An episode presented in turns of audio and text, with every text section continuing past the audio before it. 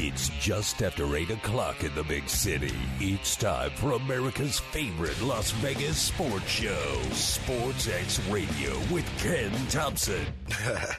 Yeah, what up? Party's going on. Duh. Going to a party! SportsX Radio with Ken Thompson is brought to you by Hannah Shea, Boyle, and Rappapudi. Trial lawyers that get results. Visit P S B R Law dot com. Steiner's Pub, a true Nevada-style pub with three locations. One on Cheyenne, one on Buffalo, and one on the south end of the Strip. Steiner's Pub. We love this place. Preventative Diagnostic Center. Book your non-invasive scan today for peace of mind. Visit P D Center L V dot com. Rob Ritchie, Farmers Insurance, seven oh two, three three five, five seven four four. seven oh two, three three five, five seven four four. So get ready, because SportsX Radio with Ken Thompson starts now. Now. Hello, Las Vegas. Thomas Viola here, filling in for Ken Thompson on a wonderful Monday evening. It's it's a brisk one hundred twelve degrees out now in Las Vegas. We're going to be with you, cooling off. It is nice and cool here in the studio here. I'll tell you that the P S B R Law Studio, properly air-conditioned at the moment. And it's going to be a great night. We have a great show in store for you. Mark Hoke, of course, as always, at the controls. And joining me in studio here for the next two hours to talk about everything from, we got some Raiders news to get through. We got some baseball to talk about. And you know what? Down under, there is a pretty big soccer tournament going on right now. We'll be talking about all that and more. Chris DiMaria, Covers Club Chris, joining me right now. Chris, great to have you here in studio with me, my friend. How's your week been so far? It's it's Monday, but we're riding strong here. Anything you got going right now in any of these baseball games going on? I'm keeping a close eye on a couple games, uh, a couple leans I had early. You know, I don't love Monday baseball. You know, it's a travel day, usually a short slate. Um, you know, sometimes you get some weird games, beginning of some series, uh, end of some other series.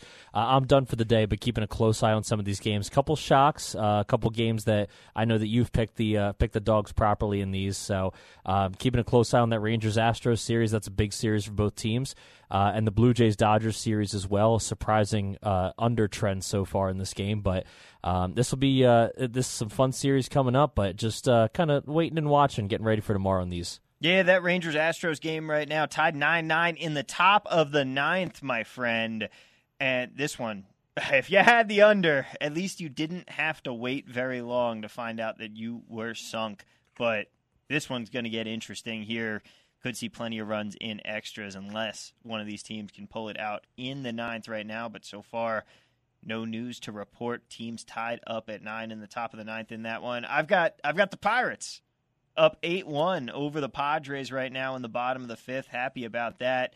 They were around a plus two thirty, plus two fifty dog, depending on where you where and when you were able to get them. So hopefully the Pirates don't pirate this one and we don't see an epic collapse here or an epic comeback, and they can cruise that out. And then I've also got the Blue Jays down two nothing to the Dodgers right now, bottom of the fourth for that one. But we'll see what's going to happen there. Still plenty of baseball to play. And you're right. That Rangers-Astros series, huge for both of those teams right now because, let's face it, we are starting to get down towards the business end of the season, and I, definitely safe to say people did not expect the Rangers to be in the spot they're in, right? I at the beginning of the season, absolutely not. I mean, this is, like, for them being the best offense, arguably, in the entire league, uh, this is absurd. But, you know, for they're they're putting up, you know, five, six, seven, eight runs on almost a nightly basis. It's it's absurd. You know, a little pitching, and we're really keeping these guys uh, in the running for World Series contender uh, in a very stacked American League. So this is a, a, a wild is a good word to, to say because it's it's crazy. But um, you know, a lot of success is coming home. They we need to see a little bit more success on the road. They're only five or four games above five hundred on the road, I believe. Um, so we need to see a little success on the road. But they're running a gauntlet right now. Uh, they just faced the Rays and then the Dodgers and now the Astros. So if they get out of this with a winning record, this you know three series stretch here, uh, we're gonna have to really keep an eye on these guys come October. And the really important thing, it's not just about racking up the wins. It's about showing that you can consistently beat good teams, because that's the indication you're going to be a team that can take care of business come October, come November, when it's really when it counts. And the Rangers have been showing that so far, for sure. Yeah, I think the uh, the Rays series was big. Uh, I'm a little bit concerned about the Rays, I'm not going to lie. Uh, they've had a really dismal start to the second half of the season. Uh, I don't know if this is them kind of reverting back to the team we expected them to be, or if they're just in a slump. Uh, but that that series was a lot more impressive when they swept when the Rangers swept the Rays at home uh, than it is right now after the the struggles the Rays have had. I think they only have what three or four wins since the beginning of the second half of the season, um, and then you know gave up two big games to the Dodgers. Looked like they were about to get swept in a big way by the Dodgers when the Dodgers hit a grand slam in the first inning. Uh, what was that, yesterday or two days ago? It might have been yesterday. Uh, and then they scored eight unanswered, and the Rangers went and took game three of that series, and, and they really battled back. And that was after sweeping a very good Guardians team that's one of the best hitting teams in the M L B in the last forty games. And so, yeah, they're they're consistently winning, and they're consistently beating very good teams. And, you know, even when they get punched in the mouth like they did against the Dodgers, they're coming right back. So we'll see. You know, we'll see what they have to do. They got a runner on first with two outs in this in this Houston game. We'll see what they have to do in this Houston series. But um, I'm I'm keeping a close eye on these guys, because they got to face Houston, then they got to go to San Diego, and then they get a little bit of a break with Chicago and Miami coming home. But this is uh, this is not going to be an easy second half of these Rangers. And if they can consi- consistently beat really good teams, and their pitching holds on, because they don't have much of a bullpen to speak of, if they, you know, maybe buyers at the deadline or something, um, I'm going to keep a close eye on these guys, because I I don't think the Rays have it have a deep run in them. Um, this American League could get very, very crazy come October. And, and you hit on a great point there with pitching, because the reality is there are so many innings that need to be eaten up. And there are only so many arms in the league right now. When it comes to the trade deadline coming up here, you know that some of these names are going to be in high demand. Lucas Giolito is the obvious one that comes to mind for a lot of people when we start talking about players that are potentially going to be on the move here. But you know who I think we're going to see uh, taking off and finding a new team?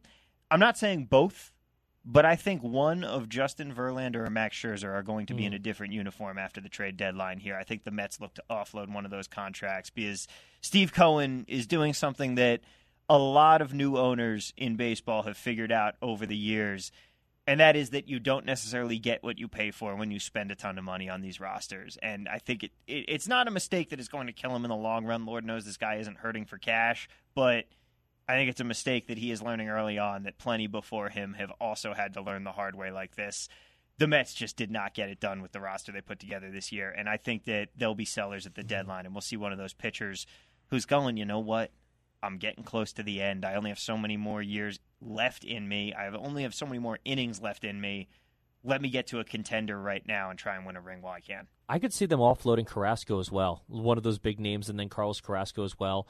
Uh, really a disappointment this season, a, a decent-sized contract, not a massive contract, but um, I could see the Mets offloading him as well. And you mentioned Giolito. I think Clevenger could also be on the move. The White Sox are probably going to be sellers. Oh, for sure. Um, they're definitely selling uh, Lopez, I think, uh, out of the bullpen as well.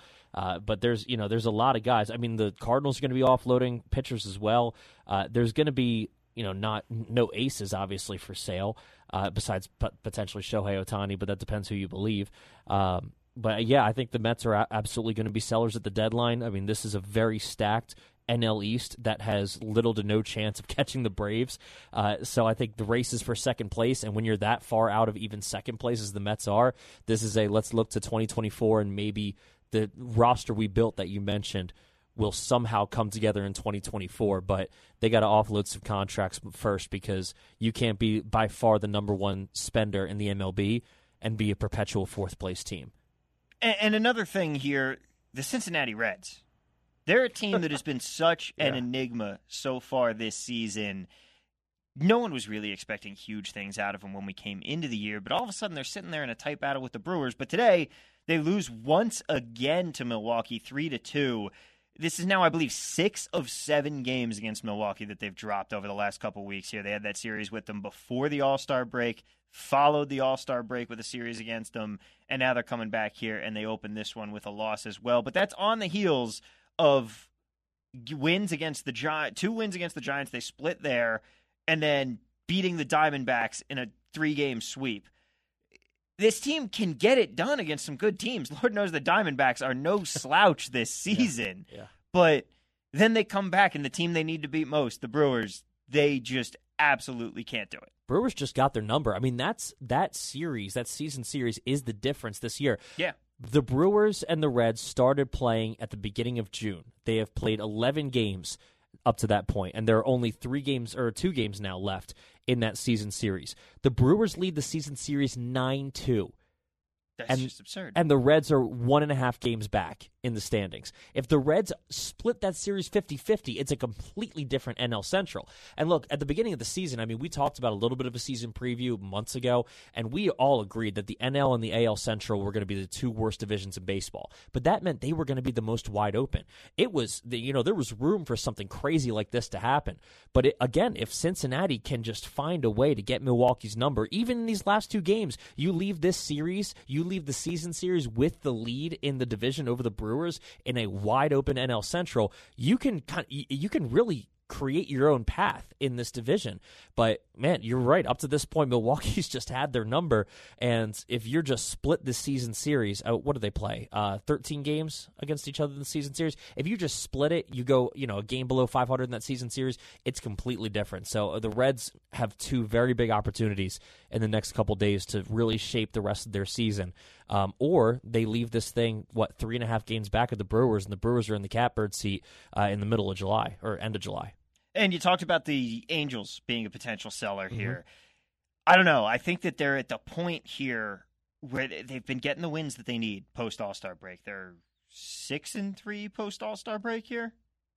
I might be incorrect on that, but they've been racking up some wins so far after the A S B, and they're doing what they need to do. They've got a couple tough series coming up here, but I think they might just end up being prisoners in the moment and just kind of be stuck, where they're saying, well, we have a chance to catch up to some of these teams that we have to catch up to to grab a wild card spot.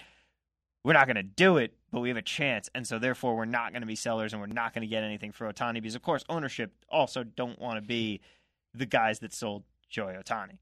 Well, if you believe the ownership, they, you know, they really believe in this recent success stretch. They are six and three since the All-Star break. Um, those wins have come against the Yankees and the Pirates, one against the Astros. Congratulations. Um, and the ownership says, you know, we've been winning since the All-Star break. We have reason to believe, you know, we're getting Trout back eventually. Uh, we have reason to believe that, you know, we're going to be winning even eight games back of Texas. Again, one of the best teams in the league right now. Uh, even though they're eight games back, they're saying, oh, you know, we're we're winning right now. So why sell the best player that baseball has seen in how long? I mean, that that's the debate at this point, is not if he's the best player in baseball. It's how long has it been since we've seen someone that good? And, you know, they obviously don't want to be the, the guys to trade him away. But, I mean, th- this is – look, this is something that has frustrated me for a long time because I, I love Mike Trout. You know, he's a Jersey kid, um, grew up a Phillies fan, you know, love to root for him. I, I grew up maybe a half hour from him. My friends used to play him in high school. And his career, you know, M V P-level career – kind of was wasted in Los Angeles, and I don't want to see that happen to another generational talent in Shohei Ohtani. So for me, you know, I get really hyped about this because I'm like, you know, get, get rid of him, give him a chance to play in some big, meaningful games because that's what we want to see. We saw it in the World Baseball Classic, and he was electric. Now I want to see him in a World Series. You know, I want to see him in a uniform that can go to a World Series. So I would love for them to trade him, but if you believe the brass, it doesn't sound like they really want to right now. I feel like the only thing that you can do as the Angels is not trade him to the Dodgers. Yeah, yes. And they've they've made that very clear. They don't want to do that. Yeah, you, you can't you can't leave him in Los Angeles, or really send him to Los Angeles, because let's face it, the Angels don't play in L A. It's just not feasible for them to do. And I, I think another team that's going to be a seller down there in uh, d- down there in Southern California, the San Diego Padres. Mm-hmm. It's the top of the sixth right now. They're down eight three to the Pirates. You're losing to the Pirates. You're losing to the Pirates. It's things are not going well. You spent hey, they're chipping so, away. You spent so much money on that roster. As my co-host on uh, on the Deep Left podcast for Unabated, Jason Weingarten, says, the Padres just stink. They're always bad. They're con- they they never figure it out. They never put it together. And here we are again. How much money went into this team? How much hype was there? And we're right back with another terrible Padres team that should be unloading some of these contracts. I think uh, Snell is going to be one of the biggest names we were talking yes. about. Uh, arms. Uh, Snell will probably be one of the biggest arms to go. Uh, I, well, Shohei Ohtani being number one, I think Snell is probably going to be the number two uh, arm behind him. And you mentioned Giolito. Josh Hader as well. Josh Hader's a big piece that San Diego might just offload, which is crazy to think. I mean, they had everything. They had all the pieces ready to go. They had an embarrassing loss to who was that last year in the playoffs? Oh, yeah, the Phillies. A b- embarrassing series loss to the Phillies in the playoffs last year. And, you know, they have a chip on their shoulder. It's time for them to really come back. And now they're sellers, like known sellers at the trade deadline. You know, this has just been disappointment. I mean, a lot of disappointment coming out of those SoCal teams. I still think the Dodgers are a World Series caliber team. If they can just get healthy, I think they can win a World Series this year. I don't. But I, I, it, they have to get healthy. I think their offense can get it done, but there's a lot of ifs there. This yeah. is this is not this is not a team I'm rushing to the booth to uh, to bet on. You know, I'm not, I'm not rushing to the uh, to the cashier, cashing out on any of my futures on them. I, I'm not you know doing any of that. I'm just saying that they have the talent to be able to do it. But of the teams in California, they are the most likely to do it out of any of them because they might be the only team not selling. Yeah. Besides maybe the Giants. The Giants, you know, could make a play for Shohei, but. Uh, it, God, that would be fun. That would be a lot of fun to watch. But yeah, the, the Padres being sellers, they're probably going to sell off Hader and Snell, and they're going to get a, a haul back, and they'll get a lot of money back toward that cap because or that salary. Because let, let's be honest, they have really, really put out a lot of money for not a lot of success. So they'll get some of that money back. But no, this has been a uh, a dumpster fire of a season for the Padres. I'm not I, I'm not optimistic about the Dodgers' chances. I know you caveated it with a lot of ifs there, but their big problem is going to be pitching. Yeah, right? Absolutely. They're calling up rookies who didn't even see triple A. Of course, that's a common theme around the league right now. Pitchers' arms are falling off everywhere. But right now, the Blue Jays just got one back in the top of the fifth. It is two one mm-hmm. Dodgers, and we will have more on that game and one other divisional race that's gotten pretty interesting that we've uh, we've saved through this first block here, but we'll be weighing in on that when we come back here on SportsX Radio one oh one point five. Something magic happens every time you go. You make the magic happen.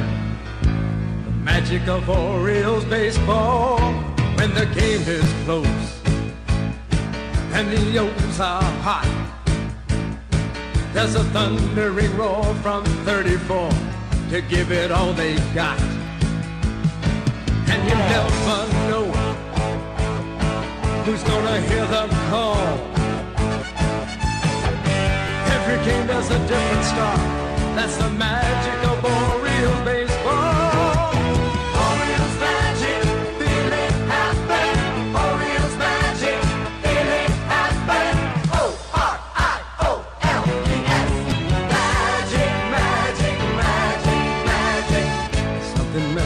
Happens. Oh, man, can we report our own station for a copyright strike or something here? Get it off. Get it off. Uh, not a chance.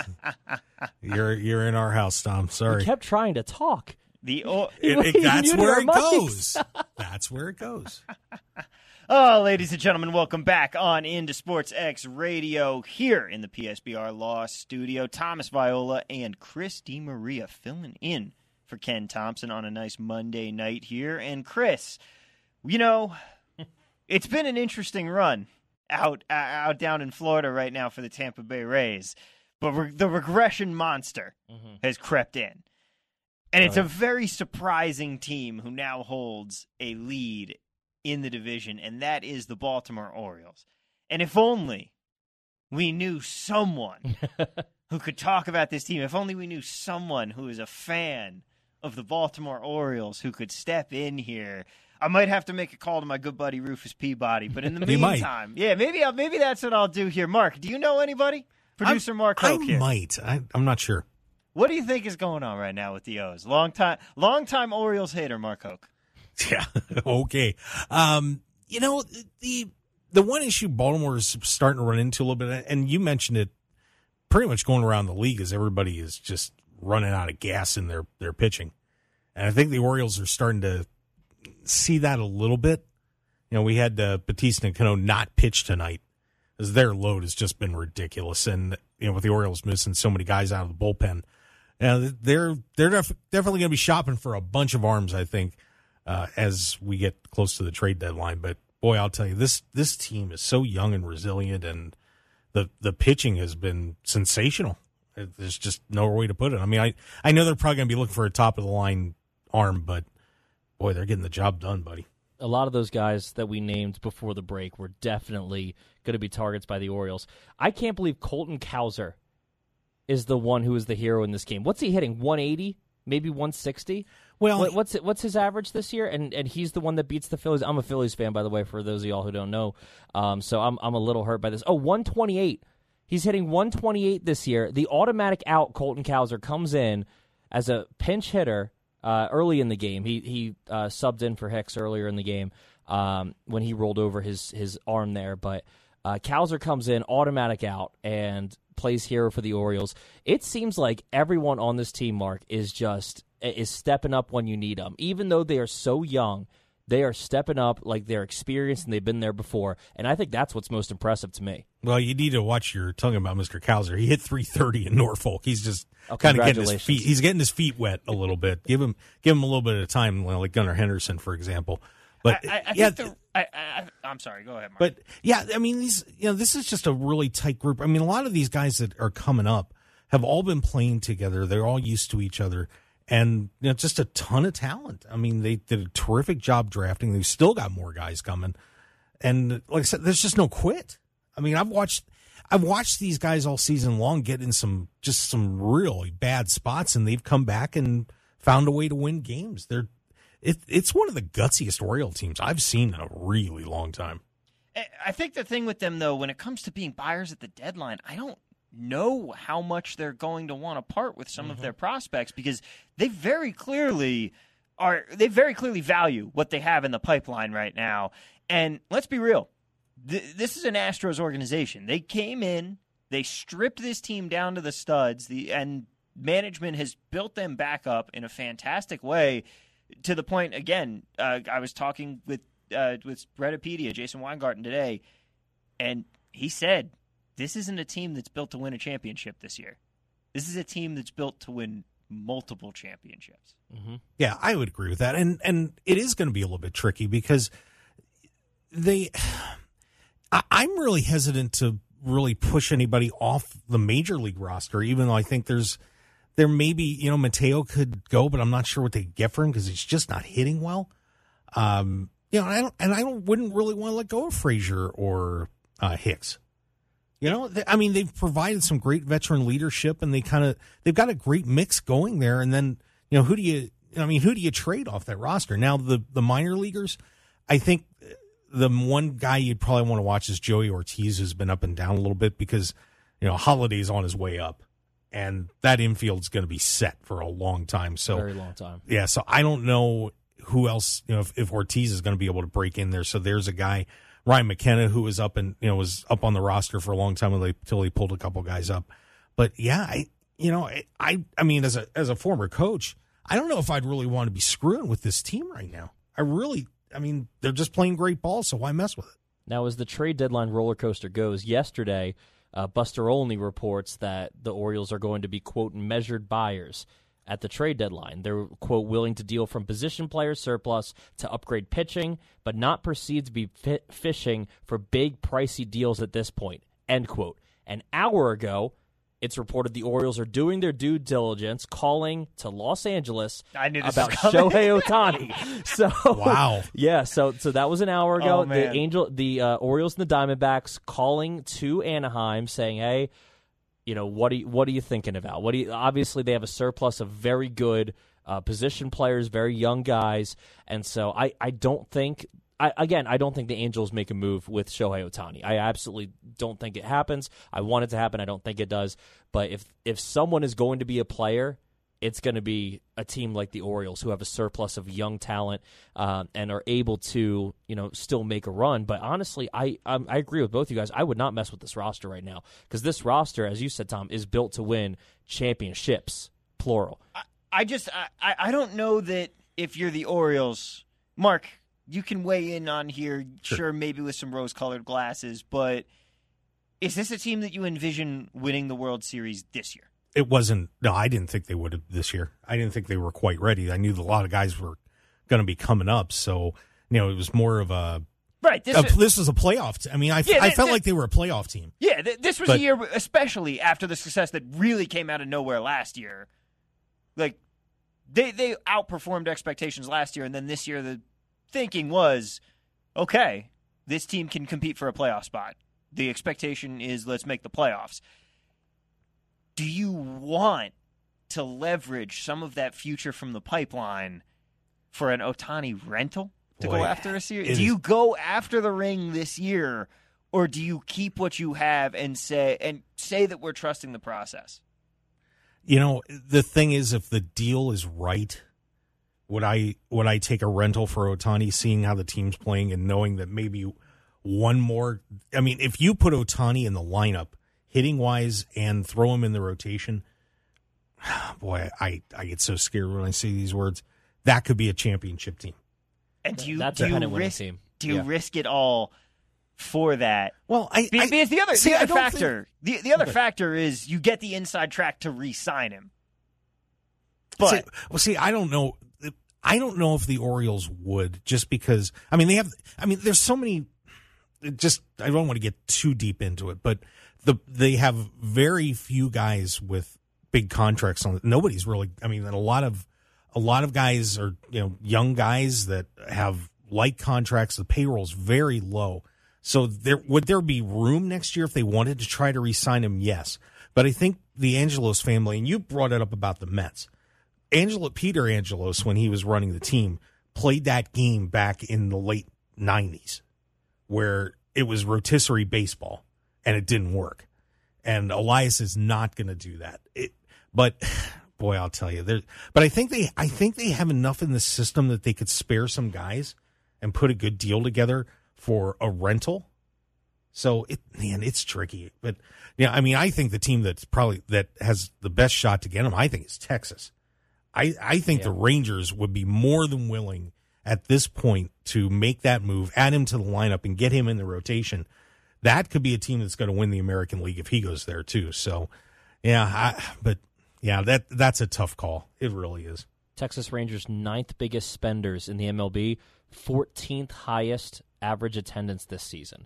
Uh, the Baltimore Orioles, meanwhile, twenty-ninth out of thirty in terms of spending. Uh, they are the twenty-third. Uh, twenty-third highest, I guess you could say, uh, average attendance this season. So they're, you know, not bringing in the tickets, but they're not bringing in as many tickets, but they're also not spending much at all. I mean, having a six twenty winning percentage that low, I mean, they're two steps below the Rays. The Rays aren't exactly bringing anyone in. The Rays are four steps below them. So uh, it's, you know, it's it's two, you know, potential of uh, of landing spots for Ohtani. But I mean, you're looking at two of the teams in the American League that can win the pennant this year, because I don't. Th- I'm I'm concerned about the Rays. I'll be honest. I'm not buying the. I'm not buying the. Oh, it's like regression. They're just in a slump. Like, we didn't expect the Rays to be this good for this long, and that's the beauty of the longevity of the M L B season, is you really start to see the cream rising to the top at some point. I'm concerned about yeah. the Rays. I'm I'm concerned about the Rays. I'm concerned about their pitching. I'm concerned about you know, their their hitting. They get very aggressive, swing at the first pitch, and when they start facing really good pitching that can work. Uh, work well into sixty, seventy, eighty pitch counts, you know, they're going to get in trouble. And and so these Rays, they answer slumps with aggression, which isn't always the best way to do it. And so the Orioles, you know, they're they and the Reds are the two scrappiest teams I've seen in a while. Um, they're a lot of fun to watch. Both teams, a lot of fun to watch. And the Orioles have the talent to get it done. So if the Orioles grabbed Ohtani right now, I would be as bold as to say make them the favorites in the American League. Yeah, and I and I would agree with your assessment on the Rays, too, because I thought they were a fourth-place team this year. Absolutely. I thought they were going to be good, but not quite good enough, because I really did like the Yankees' rotation coming into the season, that I thought that they were just going to be shutting people down all over the place, and with the offense being, yeah, it would have been good enough, but the Yankees just, it's it's not happening. But the Rays, yeah, there's a serious regression with them. Uh, I, I couldn't believe what they were doing at the start of this season. And when you looked at some of the numbers they were putting up, how many guys were hitting three hundred on that team, there was just no way that they were going to be able to keep this up. Yeah. But I think they banked enough wins that they're going to be able to hold on and stay in and stay in the playoffs. I yeah. really do. The reality is, some of these teams that are have just surprised, are going to edge out some of these teams that everyone expects to be in there. I think the Dodgers are safe.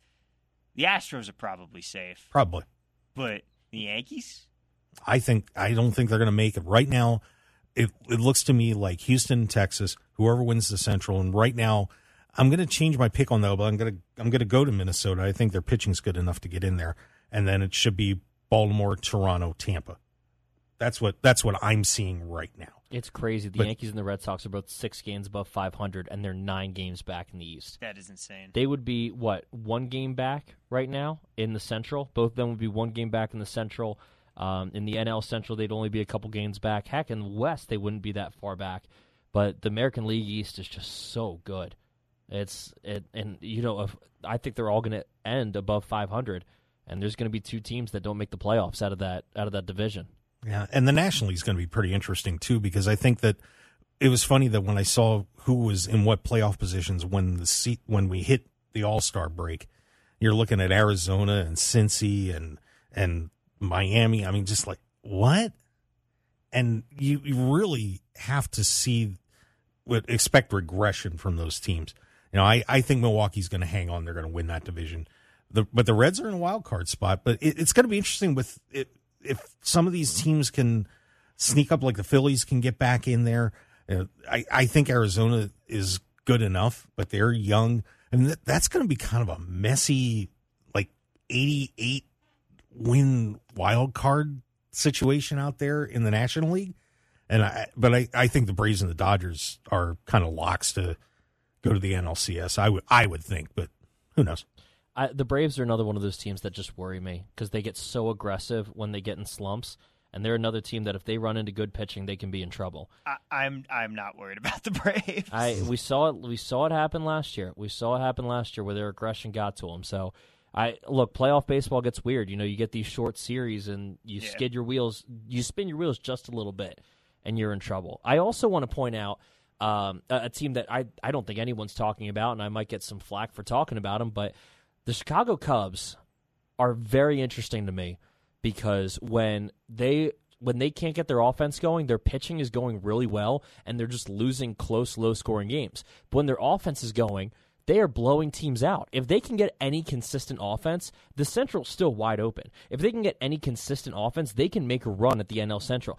They are the only positive run differential in the entire division, and they're at plus forty-one, and they're seven games back of the Brewers.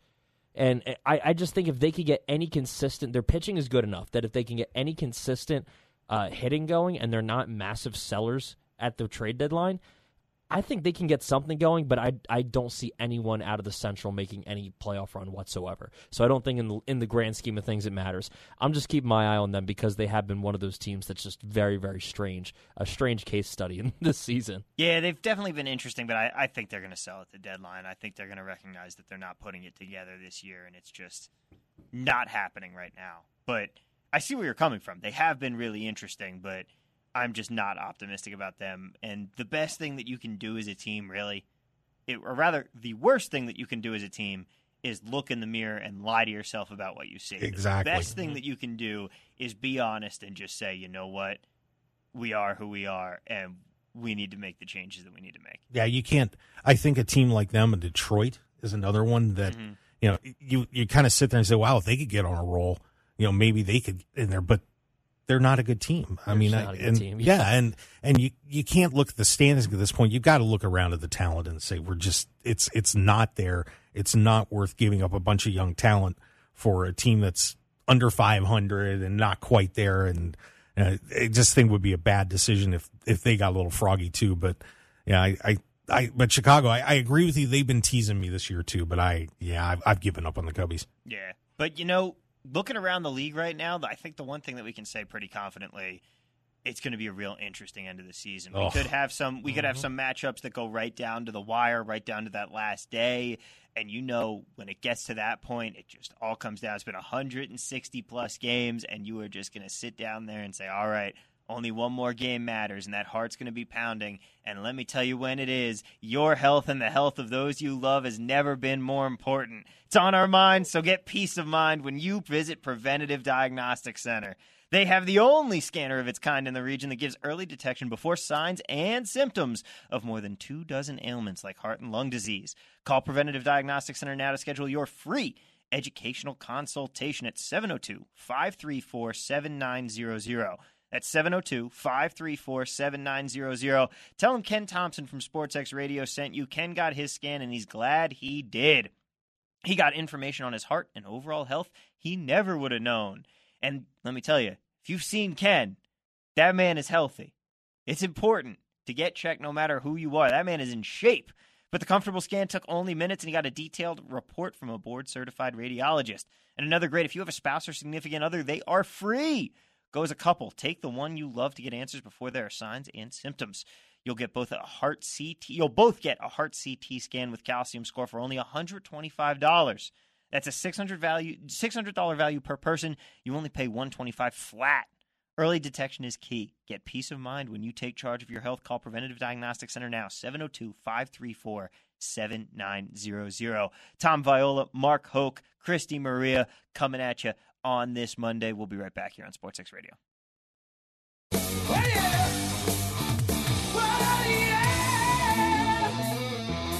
Oh, yeah. Woo.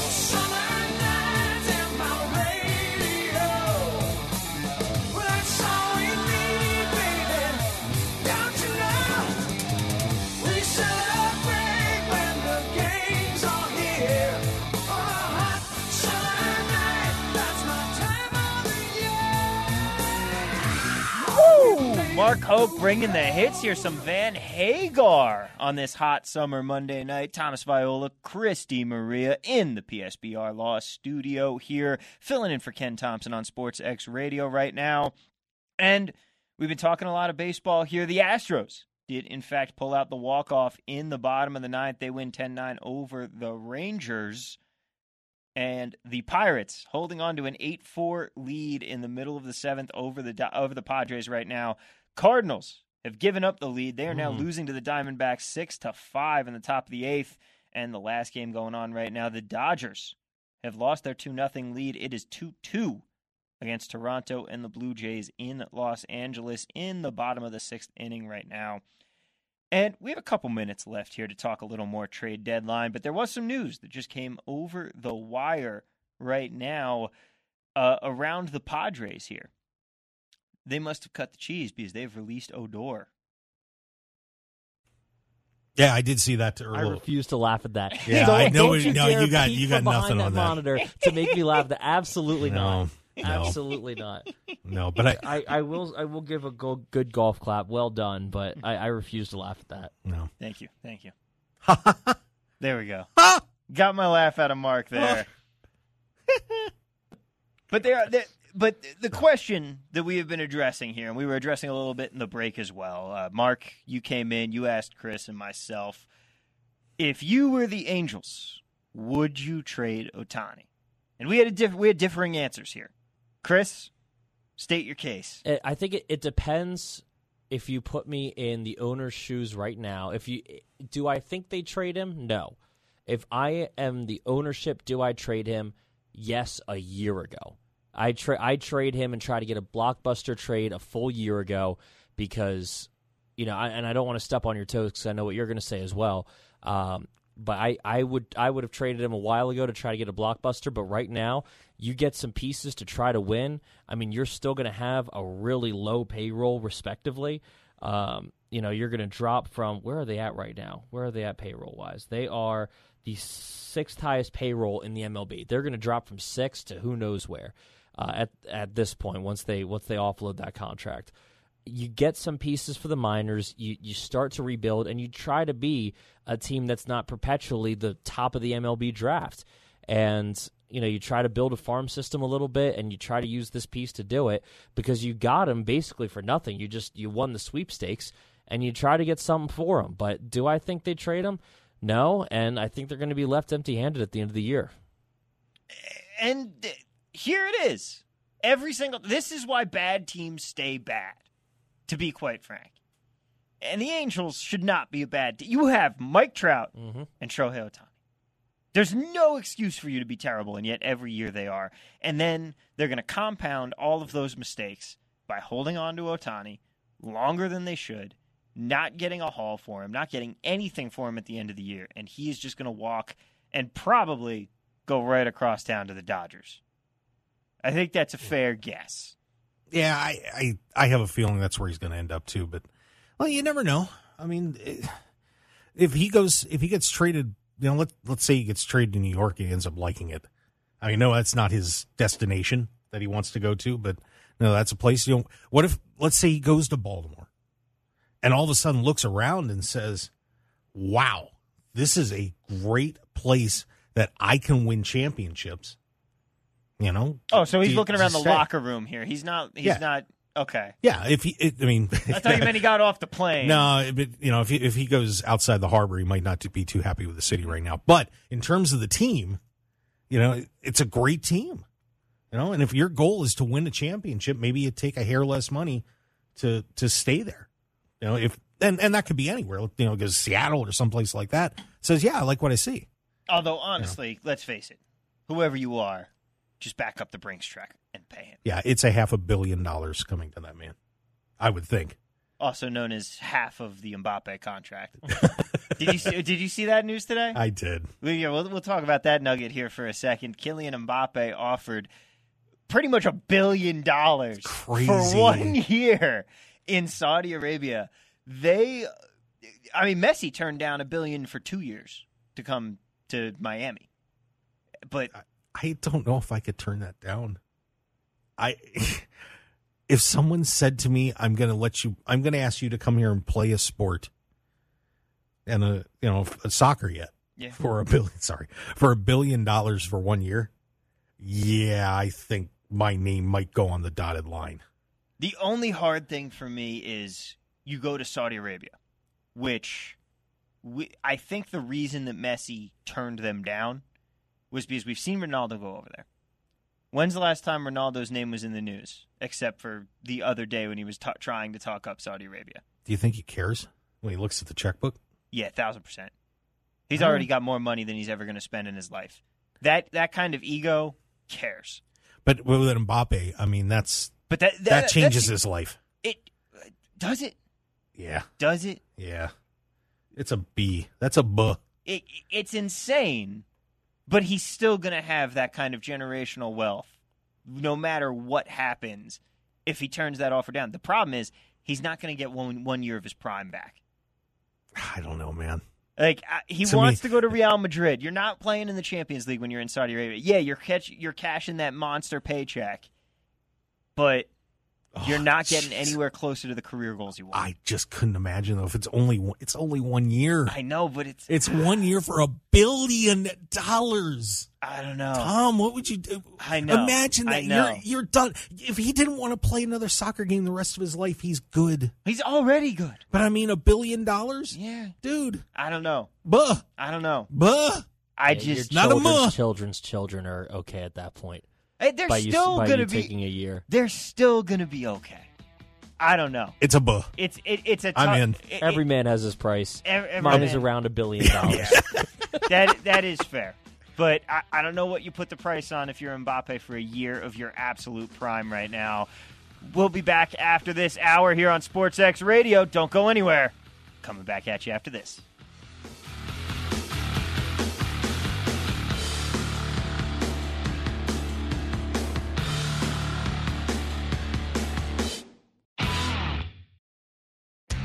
Welcome back from halftime. It's just after nine o'clock in the big city. Time to continue America's favorite Las Vegas sports show, SportsX Radio with Ken Thompson. Yeah, what up? Party's going on. Duh. Going to a party! SportsX Radio with Ken Thompson is brought to you by Hannah Shea, Boyle, and Rappapudi. Trial lawyers that get results. Visit P S B R Law dot com. Steiner's Pub, a true Nevada-style pub with three locations. One on Cheyenne, one on Buffalo, and one on the south end of the Strip. Steiner's Pub. We love this place. Preventative Diagnostic Center. Book your non-invasive scan today. today. For peace of mind, visit p d center l v dot com. Rob Ritchie, Farmers Insurance, seven oh two, three three five, five seven four four, seven oh two, three three five, five seven four four. So get ready, because SportsX Radio with Ken Thompson starts now. now. Welcome back on into SportsX Radio here. Not Ken Thompson tonight. Thomas Viola, Chris DiMaria, and Mark Hoke at the controls for you on this Monday evening.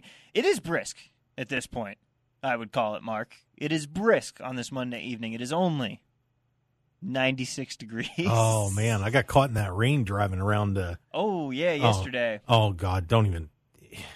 Could I just say something to the Las Vegas Planning Commission real quick? Uh, I don't think so. Be You're the, you're the one in charge of the dump button, so you're not, I guess so. You're not good. You're not good. No. Um, getting political on you for a second, next election, remember that your local elections matter. Please, for Remember all of this. And be sure to look up who was an incumbent on the D O T. Jeez. Remember who planned this. Remember whose fault this was. And don't just blindly check your ballot in the local elections that you don't think about. Because this is where that kind of stuff matters. I drive Uber, in case you guys don't know that. It took me forty minutes last night on a Sunday night to go from the Firefly on Flamingo coming around Apartment to the Bellagio. Woof. forty minutes. It's absurd. Getting north to south. It takes me to get from my house down Windmill and Rainbow, like right next to the studio. I'm two minutes away here. It took me forty-five minutes to an hour to get to Circa. Jesus. It's insane. That's a twenty-minute drive. And you know what the worst is? The worst is that Tropicana. You know, when you're on two fifteen and you're getting to fifteen, mm-hmm. and it's the oh, Tropicana. Is... And let me tell you, let me tell you, how are you redoing the Tropicana Bridge exit and not messing with the one thing that's it's a constant bottleneck? Doesn't matter what time of day. It is a bottleneck right there of the people trying to get onto fifteen from that weird intersection that it is, that weird merger that it is with only one lane that goes there. And you've got all of those cars backing up. It causes traffic on the fifteen side. And you have all of the people who purposely go all the way to the end because they oh, see that whole thing, them. and then they just try and force their way in at the last second. And let me tell you, if you're one of those people and you're listening right now, up yours. Yes. You know That's who you are. No other way to put it. You know it. who you are. Yeah, just real quick. Get in line. Stop being a bunch of jerks. Off the top of the stratosphere. That's what you oh, that, that is. Yeah, it's yeah, I don't know what the heck's going on here. And and well, and my concern that I talk to people about when I'm driving around, pull it into sports a little bit, that Tropicana exchange. Super Bowl's coming in January. Formula One's here before that. And guess what? You've got like fourteen people out working on that. Yeah. I mean, it's, and it's bad. I mean, I don't, you know, and, and Tom, I don't know if you've seen some of these other plans they're doing. Did you know what they're doing to give emergency access during the Formula One race? What? They have three temporary overpasses that they are putting around the track area. And I, I remember where two of them were. I forgot where the third one is. But they're putting an, like an overpass going for, when you're coming down Flamingo to go over Koval. So you, so traffic can get in and out of there. Doing another one on Audrey down by the M G M. And I forgot where the third one's going to be.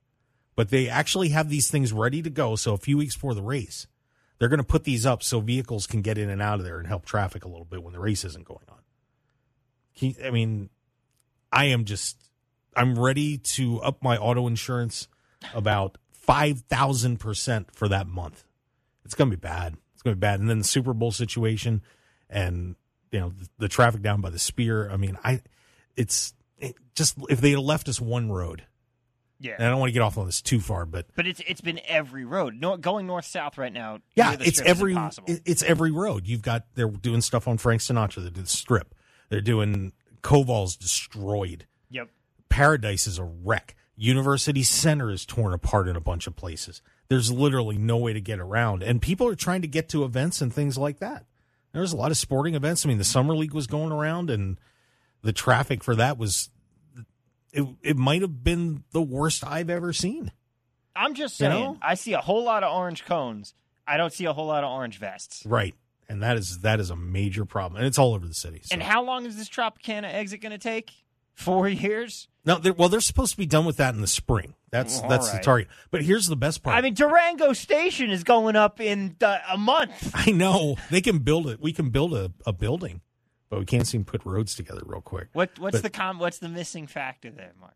That's what, what's the difference between those two projects? Hmm, that's all I'm going to say. Yeah, I know. And by the way, did you know that the uh, real and real fast we get back to sports?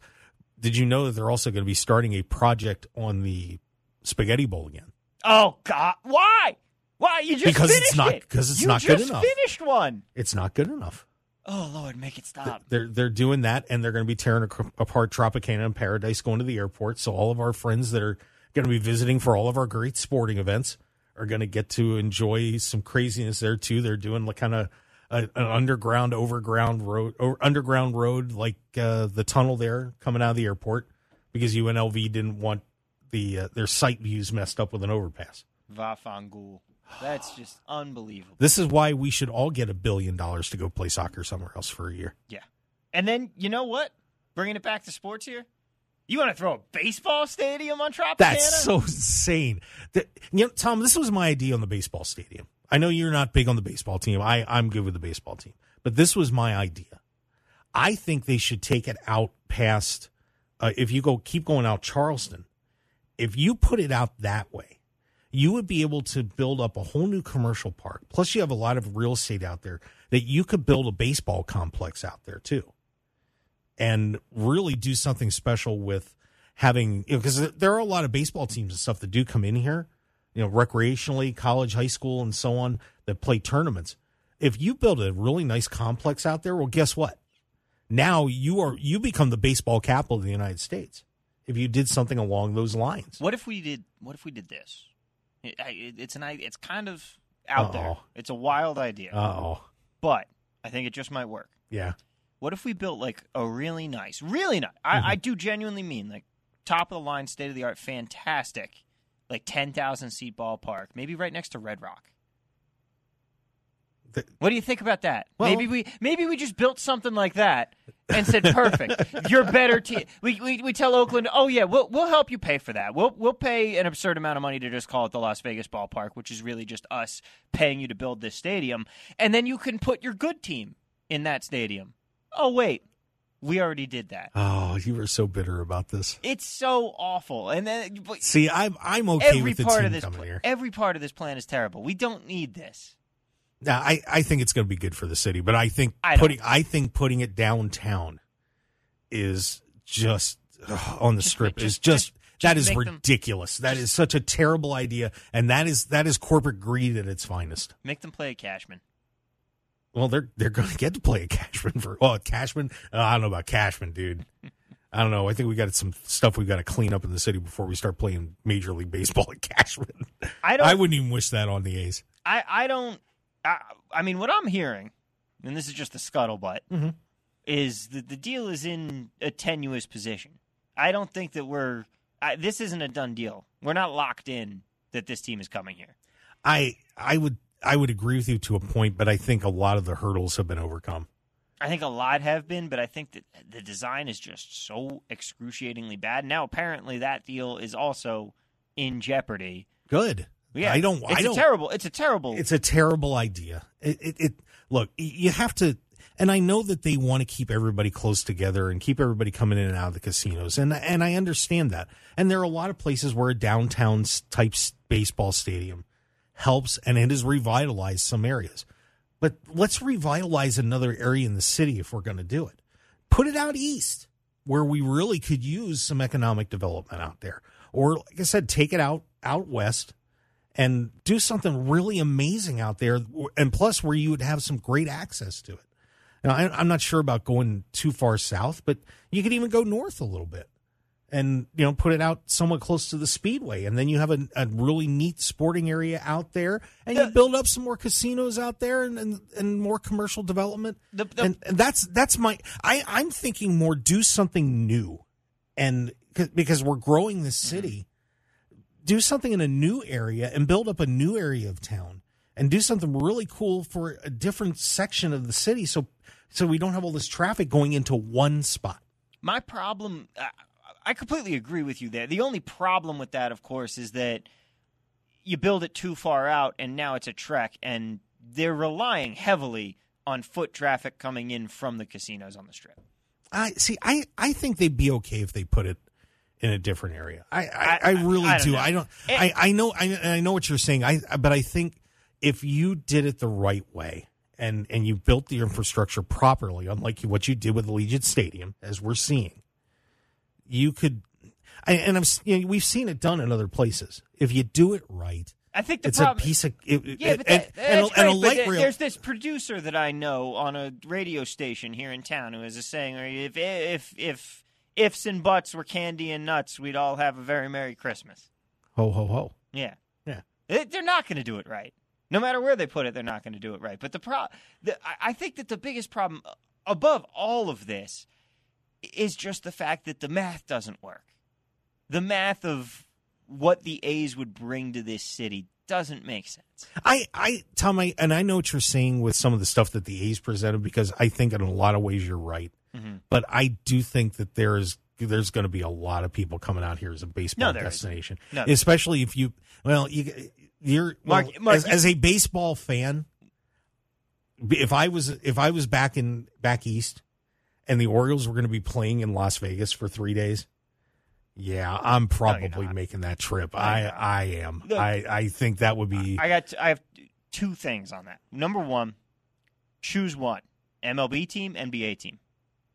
If I told you you could only have one, I'd probably take an M L B team. That's just Chris. Me. Chris. Chris.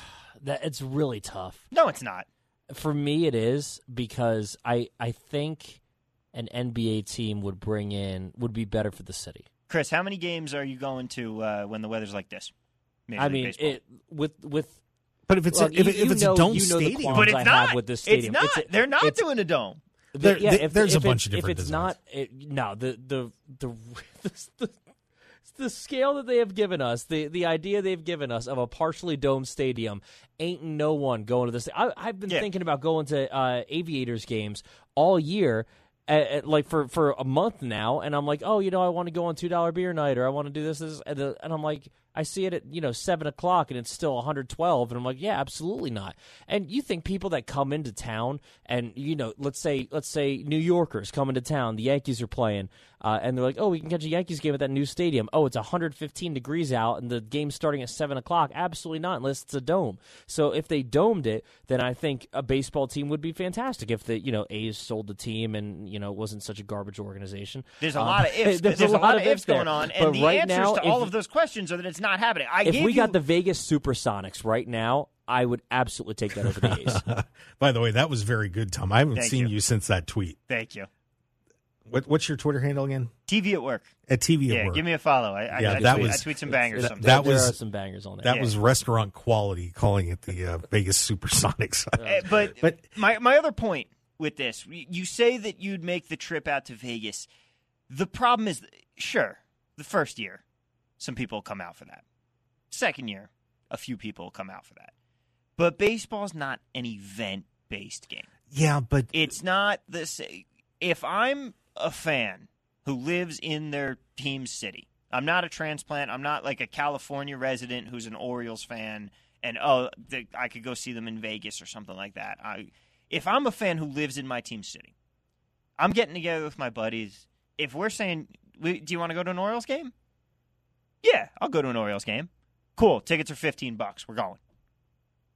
You're just going to do that. It's not like an N F L game where you're already, if you're a Bears fan, Bears tickets, let's face it, you're you're paying a couple hundred bucks, right?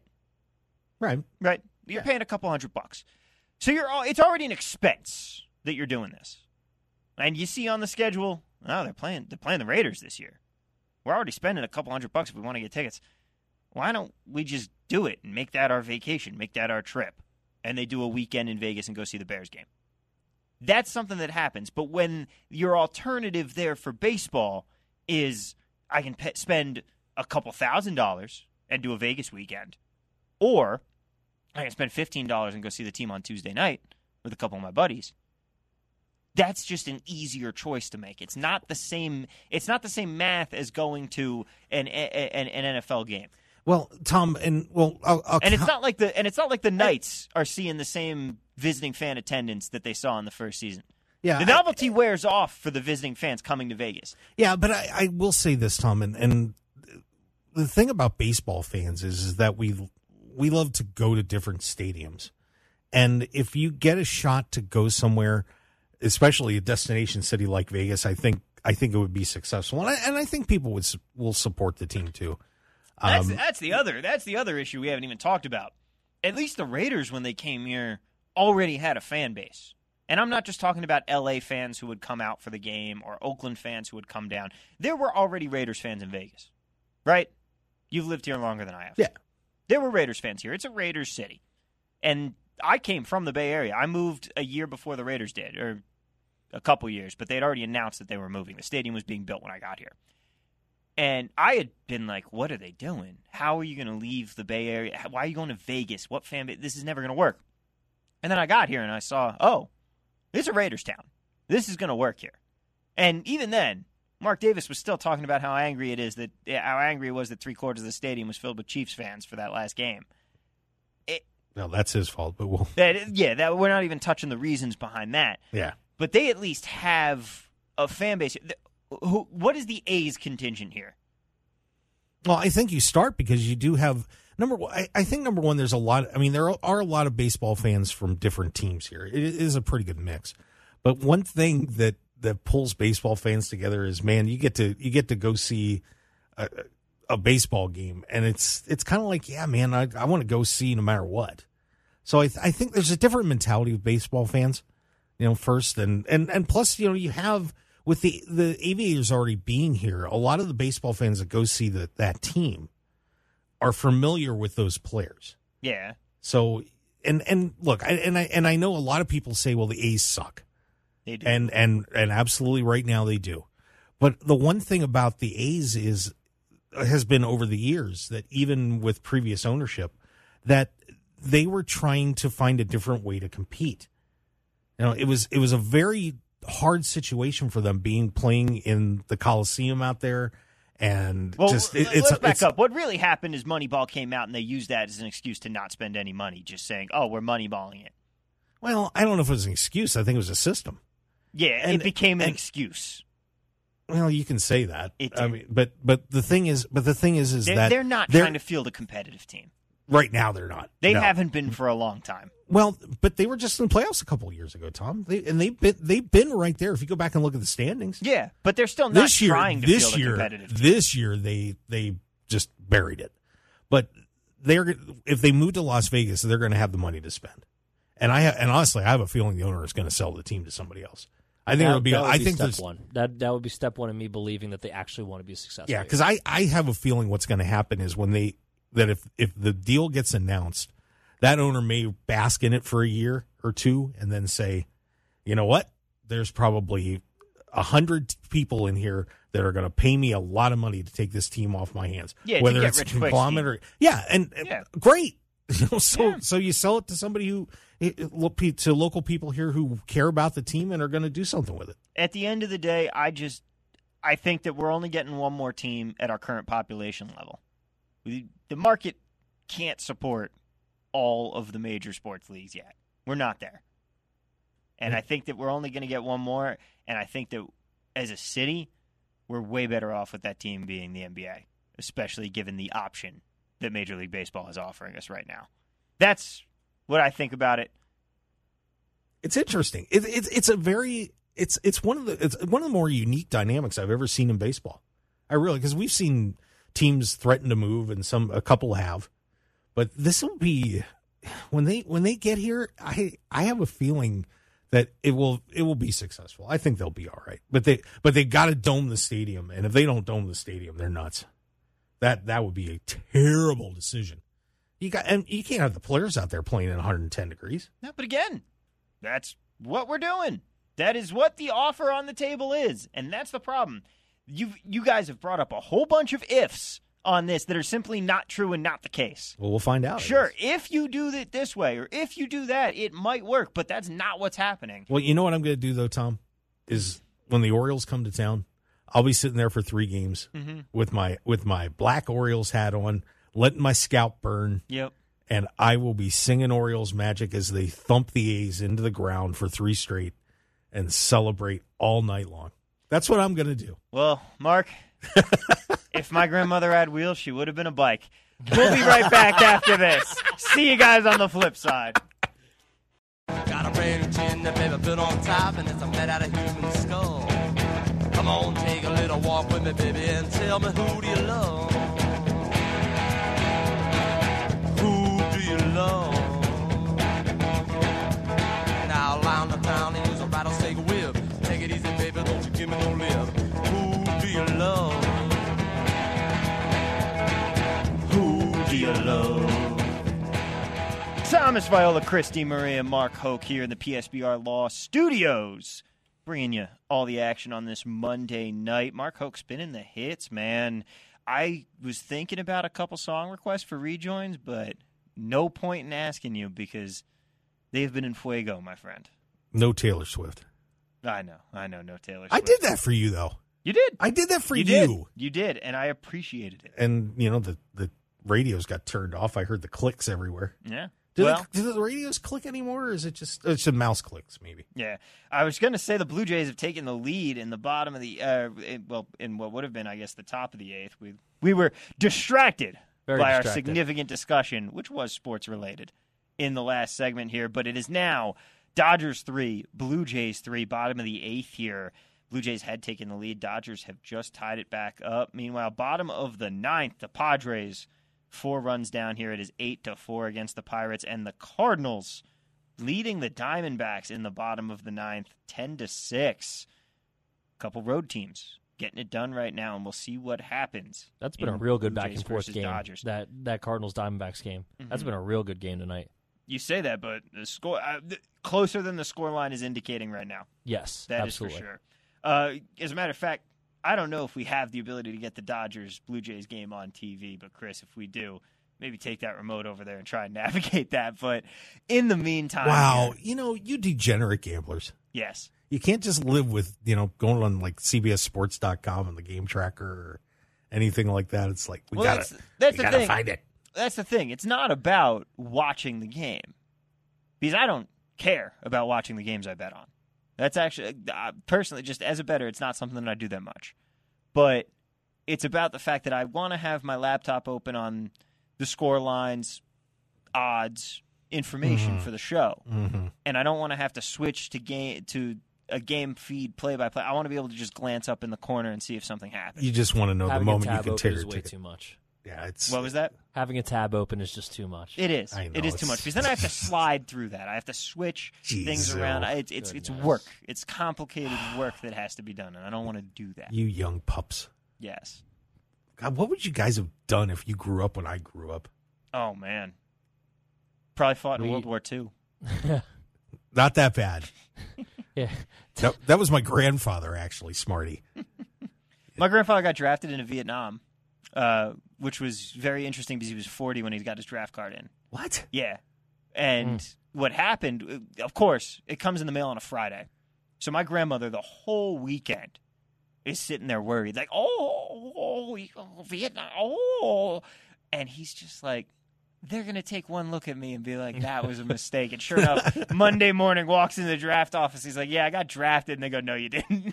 Wow. You're all good, man. Yeah, my, my grandfather actually fought in the Battle of Normandy. And wow. Wow. When, when it was crazy because he never talked about it. But when he passed away, we had all his papers and stuff. And I happened to see his military record uh, sitting by our copier. And it was a cra- one of the craziest things I've ever seen in my life because he was a cook in the military. So he had basic training. And then his assignments was cook, cook, cook. And then all of a sudden, it says infantry. And I look at the date. It was like, guess what? If you can carry the spoon, now you're carrying a gun. And he was in the invasion. The invasion was over. Went right back to cook. Crazy. Never said a word. Never said a word. That is wild. And again, as Ken likes to say, God bless our troops and thank you to all who served. Yeah, God bless my grandpa Gordon. Good Absolutely. Man. My uh, my other grandfather served in the military during the Korean War. Mm. But he wasn't in Korea. So I feel like that makes it... That I don't know how that all works with, does that make you a war veteran? Uh, not really. Yeah. I think you have to be in the theater. I, my my other... Grand- I don't want to be getting any hate from any... Because I, first I, off, if I, you I give ser- him veteran status. If you serve yeah, at all, yeah, you, you're, you're yeah, you get veteran status. Like blanket yeah. statement. We're not trying yeah. to put anybody down here. It drove my sister crazy, though, because he would wear the Korean War veteran hat, I and people like made assumptions... Yeah. And I and it was just like... Because you're serving other purposes. I, I yeah. should, yeah. But my, my other grandfather was actually in the in the Navy and helped build the Panama Canal. Wow. That's crazy. Saw the pictures of that. That's awesome. Do you know why we were able to pull that off? Because people had tried before us. There were other governments that had come in, the Panamanian... People had tried to build the canal before us, but there was one critical invention. And this is your this is your educational break for this uh, for this sports radio show. But there was a critical invention that came about that allowed the U S to be the first ones to actually complete it. Do you know what that was? Oh. Was it Teddy getting his head kicked in by a kangaroo? No. Favorite president ever. No, no, Go, no goated president for sure. Absolutely. I'm I am. My, not, I'm naming my firstborn son after him. But I'm blanking. Go ahead. Go ahead. Anti-malarials. Oh, huh. Because the thing is, we sense, didn't yeah. know before that that mosquitoes carried malaria, and once we figure out insecticides and anti-malarials, we were able to get the uh, canal built because people weren't constantly getting malaria while trying to build it. There you go. Yeah. So there's your little piece of history on this SportsX Radio broadcast here, but let's get back to it before I get an angry text from Ken asking why we're not talking about sports here. Because Ken, you know, go, Ken goes off on tangents, too. It's all good. But, you know, uh, the Raiders made an interesting signing today. Uh-oh. Marcus Peters, veteran corner, a badly needed position for this Raiders team, because I don't know if you guys know this, but there are a few pretty good quarterbacks in the A F C West. In really? Patrick Mahomes, allegedly Russell Wilson, and kind of Justin Herbert. But there are some good offenses. Wow, did there. you just kind of Justin Herbert? I did. That's fair. Prove that's it to a, me. That's a fair statement. He I don't know. That I think he's better than kind of. I don't. Here's yeah. my my problem. Isn't with his talent level. My problem with is is with the Chargers and how they have failed to capitalize on that talent. I, I would I would say like pretty solid. Like I if, think he could be elite. I think he could too. Yeah, he the could. Chargers are kind of a little bit. The of a Chargers mess. are the problem here. They, his average depth of target last year was one of the worst in the country, despite the fact that he has a cannon for an arm. They play way too conservative with him. But my point here is that Marcus Peters fills a very needed gap for this team. Uh, actually, I was over at the Battle for Vegas the other night. Fantastic Raiders Golden Knights charity softball game. Riley Smith had a three-run homer as team captain of the uh, of Team Riley. I don't know if he's going to be back next year for it. Hopefully he's listening right now and can just call us in and uh, confirm that he's going to come back next year. He's, of course, been traded to the Pittsburgh Pirates, Pittsburgh Penguins. We've been talking a lot of baseball tonight. It's okay. Yeah. But it was great. Uh, it was great. I talked with uh, one of the Raiders cornerbacks who had actually played with Marcus Peters in a pri- previous stop, David Long Junior, and he said adding that kind of veteran leadership to the locker room would be a really big deal. It would be a really good thing for them. And sure enough, they have gone out and done that today, and that's going to boost a secondary that badly needs it. Because yeah. I'll tell you, Mark, I have this team finishing winning the Caleb Williams sweepstakes. Wow. Yeah. Really? Yeah. Jeez. Oh, my gosh. That's, yeah. That's obviously not something you want to hear around here, but that's a that's a pretty big bombshell there. I'm trying to think, I, oh come on, Tom, there's got to be worse teams than the Raiders. Sure, but there's not a team with a harder schedule, yeah, worse talent, and the cocktail is right. It's the same reason the Eagles won the one seed last year. Were they the best team? Yes. Yeah. Yeah. Like, yeah, clearly. And they're the best team again that. this year. Yeah. You just said that to two Eagles fans. Yeah. Well, that was a mistake. But they had the easiest path, and also the Rams imploded. The Rams did implode, but yeah. the N F C also isn't very good. Like the, no, A F C, the N F C is, is so bad. good. But my point is, they got. They, they, let's face it, the Eagles were not one of the top, I would argue, three teams in the league. Maybe and, third. But and, there were the Chiefs, probably the Bengals and the Bills were probably all better teams. I would have taken the Eagles on the Bills, but I could. Yeah, I, I, you, say, you, you can make that. You you can make that argument, and I can agree with. I would. I would have been scared with the Bengals in the Super Bowl, and you mm-hmm. know, the Chiefs. Obviously, that was a, a battle. Yeah, but my point here is it's about the path, and the Eagles had a fantastic path last year. The same way the Raiders have a fantastic path path to the number one pick this year. Mm. I'm trying to think who else is going to be contending for Cardinals that this year. Cardinals. It'll be yeah, like they'll the Cardinals, be Cardinals who do not have. Oh yeah. wait. Do they? They don't have a number one pick, do they? Uh, no, they do. They have the Texans number. Oh, one pick. that's you're, what it you're is. thinking the, the other te- way yeah, around. Yeah. Yep. So that's if my bad. It, well, there is there is a hellish scenario in which the Cardinals get the number one overall pick, the Texans get the number two, and the Cardinals end up with uh, with guys by the names of Marvin Harrison Junior and Caleb. Uh, yeah, that would be that would be insane. I mean, I, I've said it before. I'll say it again. That would be an, an immediate dynasty. Yes, they had the second worst offensive line, in my opinion, in football, uh, so they need to figure a couple things out. But Marvin Harrison Junior and Caleb Williams starting side by side is a, is a good place to start. If you're anybody, I don't. I don't think it happens. I don't. You know, I really don't think it will happen. But um, there is a scenario in which that happens. Yeah. But yeah. I think my problem with the Cardinals winning it, losing it, to win it, is Kyler Murray probably comes back at some point this season. He will. And that's good for a couple wins, especially with sure? how easy their schedule is. Yeah. yeah. They have an All easy right. schedule. He's, he's a game changer right, enough. enough. Like yes, you know, having Hopkins a couple of years ago, just being able to just say, screw it, he's down there somewhere, was good for a couple wins. Literally, we saw him win a couple times doing that. Yeah. Um, yeah, this team is not is not good enough to pull out a ton of wins, but Kyler's good enough of a difference maker with how easy the schedule is to pull off a couple wins. So I see what you're saying. But he's still going to be running around. Again, they still have one of the worst offensive lines. I think the Titans have the worst offensive line, and the Cardinals are a close second uh, in terms of worst offensive lines in football. Um, so he's going to be running around a lot, but I'm curious that's what why happens he's a with difference. The Bears O-line. Oh, that'll be interesting. That's that's going to be, like, have they done enough? And, of course, the O-line that matters the most, I would say, as far as how good they're going to be and what their ceiling is, is the Bengals O-line.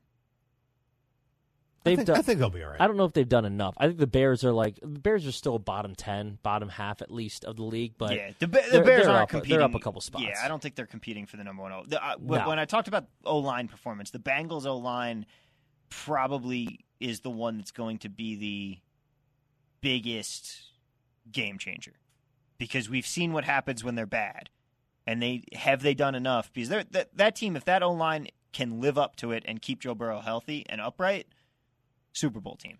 Orlando Brown Junior being on left tackle this year, that's going to be huge. You know, adding mm-hmm. him as a left tackle is going to be massive. Yeah. You're moving Jonah Williams to the right side. He's on a contract year, I'm pretty sure. Mm-hmm. He played left tackle last year, and he he was bad, like just just very bad. So Jonah Williams moving to the right side is huge. Orlando Brown Junior joining and, and moving to that left tackle position is massive.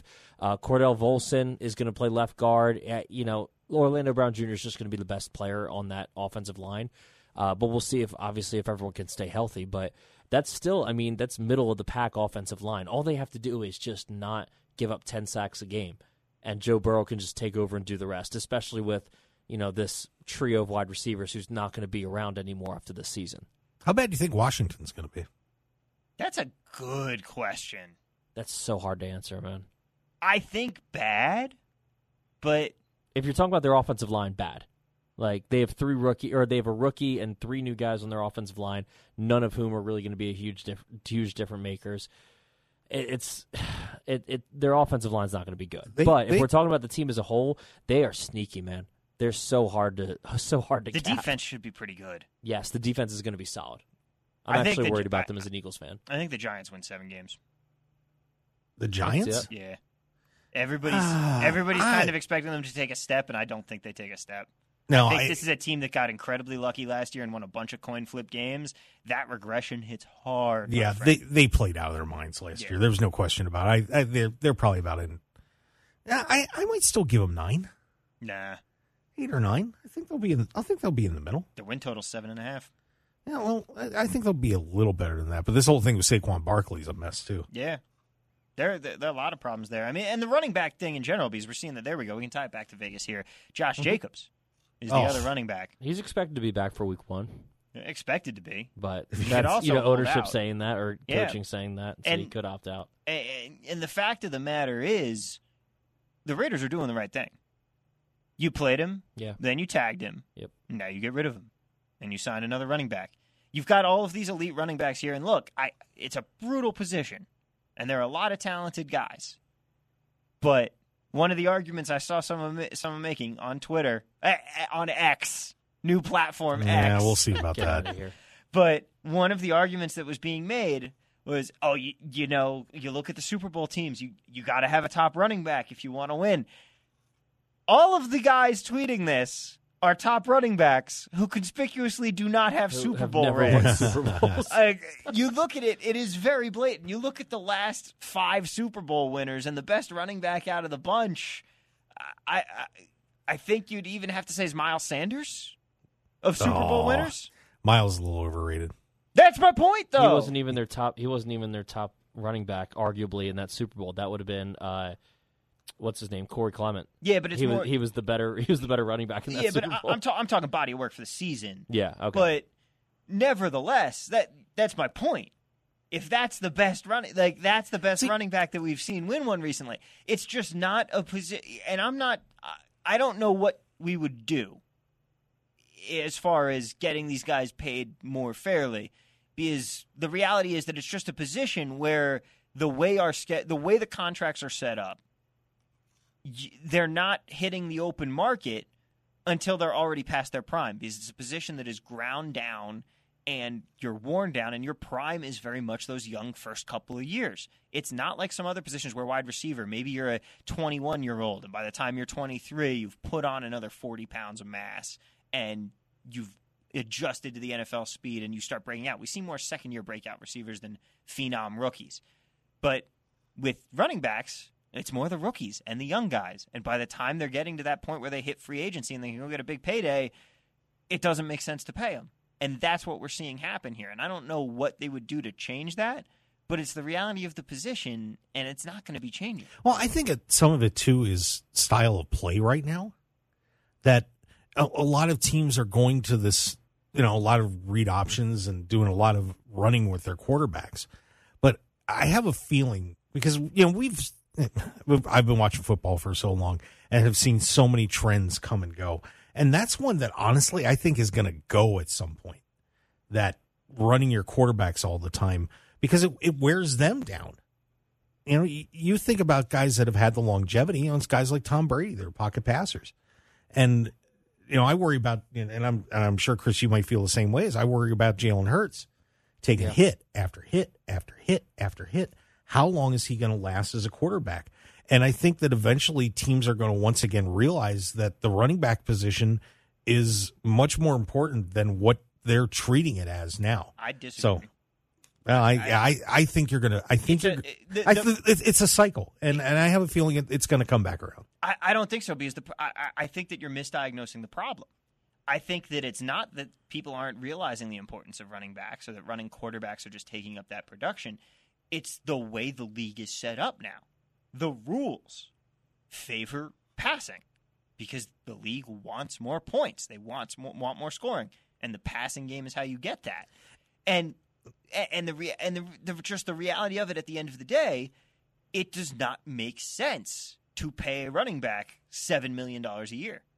No team that is doing that is winning right now. That money is better allocated elsewhere, and the way that rookie contracts are set up, you are better off just drafting someone in the third round, playing them until they get franchise tagged. If they were good, tag them. If not, let them go. Draft someone else and continue the cycle, because there's enough talent to go around, and you don't need an all-time great. You don't need Nick Chubb. You don't need Christian McCaffrey. Isaiah Pacheco was the best running back that the that the Chiefs had last year. He was really talented, but he is. He's he's incredibly talented, but again, he does fit under that mold of a few years, and then you can. And he was a late round draft pick. Yep. Yeah, and I see. What I wonder is, is that eventually does that does that style of play, some some team will come back and counter and really start digging into running the football and saying, you know what, the, for us the way to win is to keep the ball on the ground a lot more. And then all of a sudden they'll start winning, because it, it, it, those kind of things have happened. That's not the way that you win. The way to win is build an offensive line, in my opinion. You and can, then you can and run then, anyone. And then anyone. The, there are so many good running backs that can run well as long as they have a good offensive line in front of them. I mean, Tom just was talking about the Eagles. I mean, the Eagles didn't have many running backs to talk about. They had a few like short bruiser guys, and you know they could, you know, they could take hits or whatever. But they were cycling guys in and out, like guys that I, I guarantee people who aren't Eagles fans couldn't name all the running backs on that roster. There's no chance, and they were getting you know three, four yards before before contact, like three, four yards to carry, and because the offensive line was so good. The way you win is building an offensive line anymore. Yeah, I agree with that, and then. And if you and and I think having multiple running backs that are solid on your team will, you know, that's how the Eagles won, was they did a lot of, you know, they they did. It, it was kind of like North Dakota State football, you know, grind it out, you know, and and by the time the end of the end of the game hit, and the Eagles were really good at that in the Super Bowl year, too, was they would just pound on you and pound on you and pound on you. By the end of the game, you were worn down. And I and I have a feeling that style of football is going to come back, because the way to beat a Patrick Mahomes, one of the best ways to do it is keep him the heck off the field, right? I mean, so you, look you see the, what I'm saying? It's just, I, I mean, it's given, just this, given what we have seen from Patrick Mahomes, the way to beat him involves a great deal of prayer. Or yeah. keep, but if you can control the ball and not give him as many possessions. I don't know. You but have, then the you, problem is that their offense is so quick to move down the field, and they just score on you anyway. But or you mug him, hit him with a club. Yeah, yeah. That, that's a possibility I mean, too. The, like, let's face it, the only thing that really works is getting pre- is getting pressure. But we could spend another two hours diagnosing how to try and beat Patrick Mahomes. At the end of the yeah, day, we're right. not going to come up with some great conclusive answers. We'll be right back after this.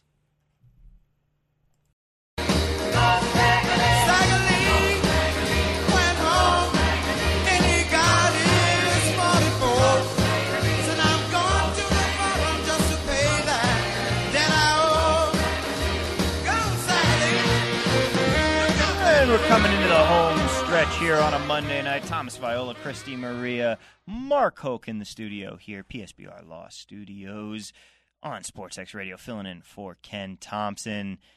And some final scores here. Pittsburgh manages to hold on versus the Padres. eight to four final there. They get the W. The Cardinals also hold on ten to six over the Diamondbacks. Two road teams down, one to go. We are in the middle of the ninth inning, though. Blue Jays tied three three with the Los Angeles Dodgers. Go Dodgers. Disagree. I'm sorry, that's where you got money on the yeah. game. Sorry, I have I have to root for the Blue Jays to die like dogs. Much, I, I understand, but let's let them get a win this game. One, and two, then three, do die. Up in the bottom of the ninth for the Dodgers. All right, well. That's Freeman, Will Smith. Nonetheless, I mean, I cashed a plus two thirty underdog today in the Pirates. Nice. Yeah, so We're don't happy. get greedy. We're happy. Uh, Women's World Cup. Going on right now, Chris. Is it? Yeah. It's, it's been interesting so far. And by that, I mean it's been a whole lot of unders. Uh, small teams really having some success here. So in these final minutes, I'll I'll leave with this note. Uh, the U S did not look great versus Vietnam. three nothing victory in a game where they were favored to score by six. That's a that's a statement that's been said a couple times, unfortunately. Oh just no. Look, no! I just I just couldn't believe oh, what I was. I, I just couldn't believe what I was watching. this down, this small country with limited resources oh going up against the limitless resources and power of the United States women's national Stop. team, and it was just oh, they just couldn't man. get the job done. The only thing you're missing there is we had to play them because of the French.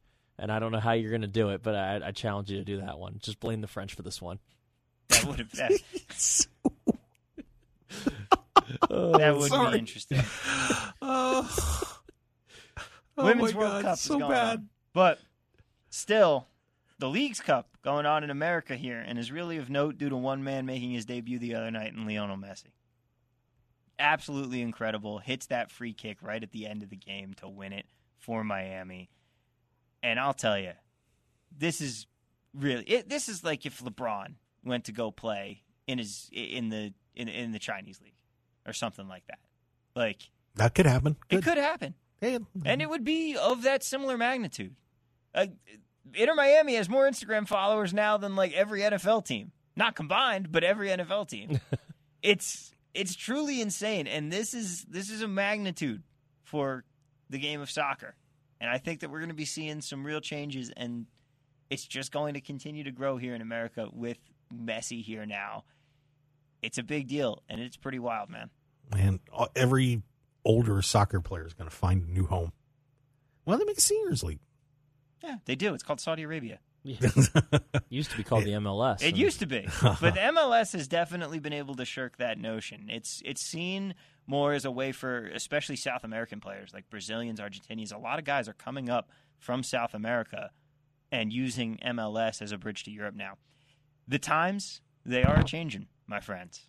And it has been a pleasure being with you here on this Monday night. Once again, Chris DiMaria, Mark Hoke, and myself, Thomas Viola. We'll catch you next time. Ken Thompson back tomorrow, right, Mark? That is correct, sir. All right, Ken's back tomorrow, but in the meantime, you know the drill. No drinking and driving, no texting and driving. God bless America. God bless our troops. Best of luck, everybody. Let's cash some tickets. We'll see you next time.